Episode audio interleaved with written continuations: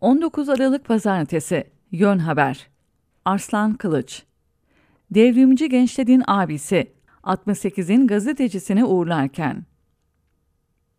Türk basınının ilk savaş muhabirlerinden 68 Devrimci Gençlik Hareketi'ni dönemin en yüksek tirajlı gazetesinin foto haber muhabiri olarak yakından izlemiş ve 68 Devrimci Gençlik eylemleriyle ilgili unutulmaz fotoğraflar çekerek bu fotoğraflarla eşsiz bir 68 belgeseli oluşturmuş, Ergin Konuksever'i 16 Aralık gecesi yitirdik. 85 yaşında yaşama veda eden 68 devrimci kuşağının Ergin abisi aslında tam bir Milli Kurtuluş Savaşları gazetecisi ve fotoğrafçısıydı. Gazetecilik mesleğinin ustaları onu Türk basınında foto muhabirliğiyle haber muhabirliği ayrılığını kaldıran ve izlediği olayın hem fotoğrafını çeken hem de haberini yazan ilk gazeteci olarak tanımlardı.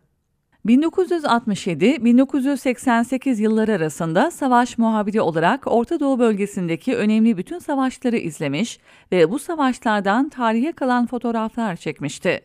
6 gün savaşı diye anılan 1967 Arap-İsrail Savaşı'nda başlayan savaş muhabirliği kariyerini Filistin Milli Kurtuluş Örgütlerinden Arafat'ın lideri olduğu El Fethi'nin yürüttüğü direnme savaşında, Türkiye'nin 1974 Kıbrıs Barış Harekatı'nda ve 1980-1988 İran-Irak Savaşı'nda sürdürmüştü.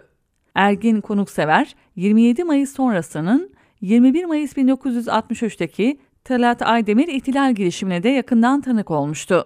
21 Mayıs hareketinin iki lideri Talat Aydemir ve Fethi Gürcan'la dostluk ilişkisi içinde olmuştu.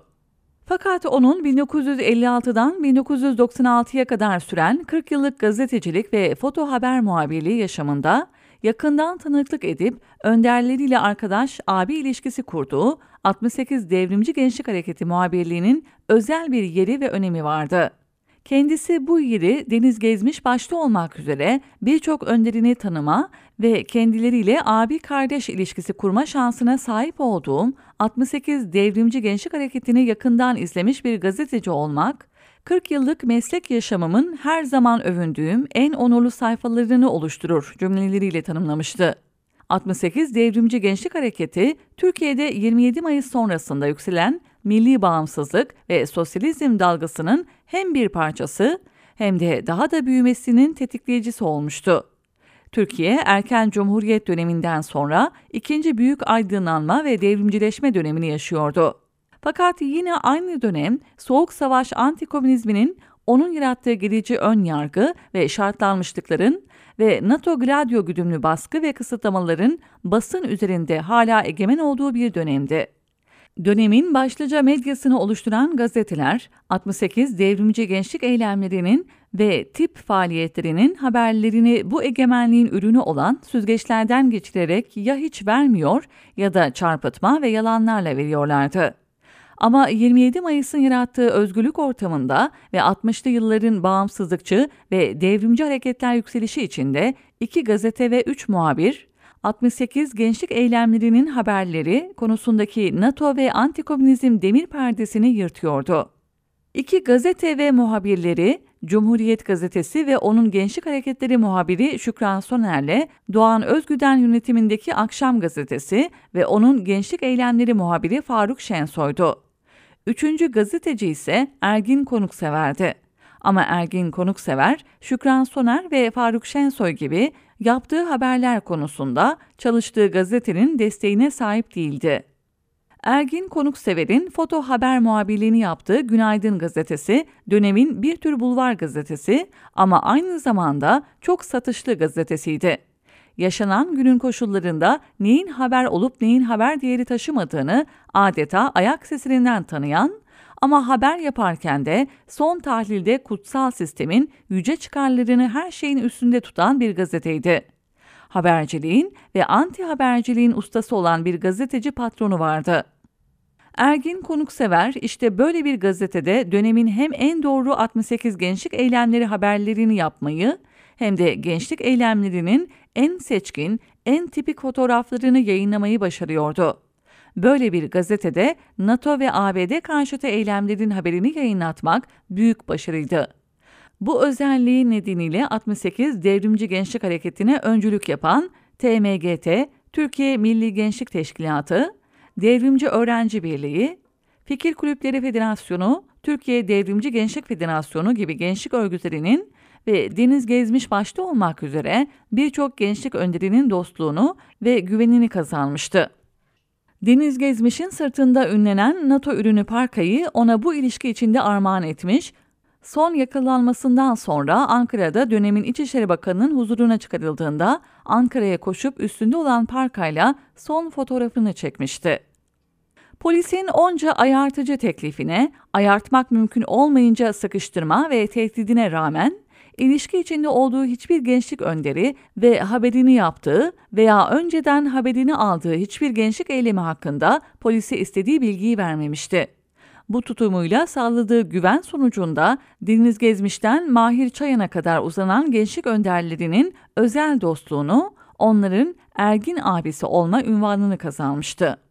68 Devrimci Gençlik Hareketi ile ilgili evinde sakladığı ve gözü gibi kuruduğu fotoğraflar, filmler, bildiriler, gazete haberleri Türkiye yakın siyasi tarihinin olsun, 1960 sonrası devrimci mücadele tarihinin olsun paha biçilmez belgeleridir.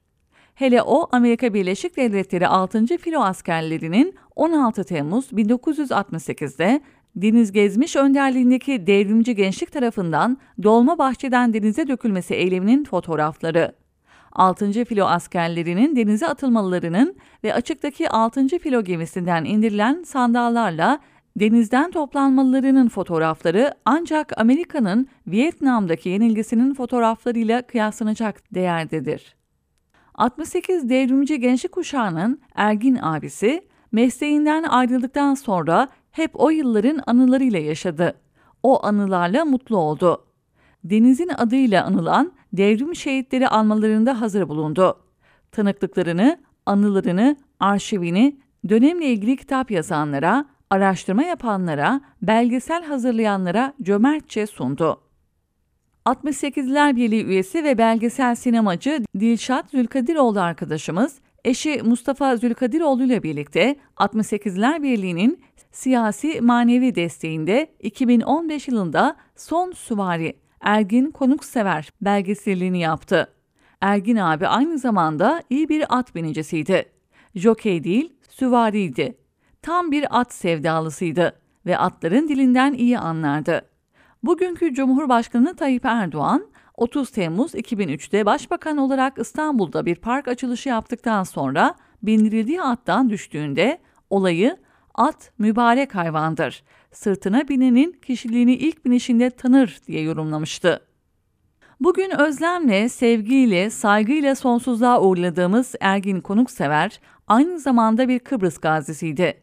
1974 Kıbrıs Barış Harekatı'na savaş muhabiri olarak katılmış, savaşı en yoğun günlerde cephenin ön hatlarında izlerken EOKA güçlerinin eline esir düşmüştü.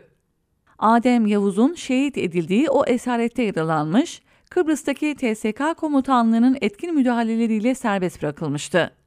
Kıbrıs Barış Harekatı ile ilgili çok değerli anıları vardı. İki kardeşi Türk askerleri tarafından esir alınan Kıbrıs'ta bir Rum'un nerede olduğunu bilmediği kardeşlerine yazdığı mektubu Ergin Konuksever'e verip ondan kardeşlerini bulmasını ve mektubunu vermesini istemesi, ada Türkleriyle Rumlar arasında sadece düşmanlık değil, yüzyıllarca birlikte yaşamanın ürünü olan dostluk ve kardeşlik ilişkisinin de olduğunun tipik örneğini oluşturur.